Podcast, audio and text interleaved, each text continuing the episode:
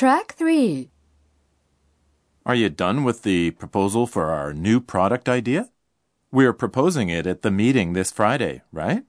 Sorry, John, but I'm not sure if we're really ready for this Friday's meeting.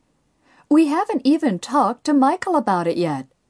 What if he doesn't find our idea acceptable?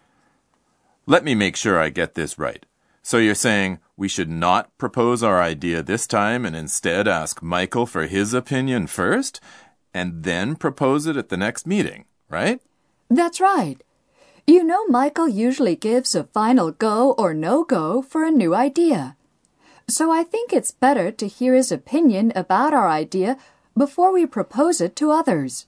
Okay, sounds fair enough. But what if Michael's not positive about it? Are we just gonna drop it? Be positive, John. You know he's always been keen on new ideas. We may even benefit from the discussion with him and be able to refine our idea before we put it on the table at the meeting.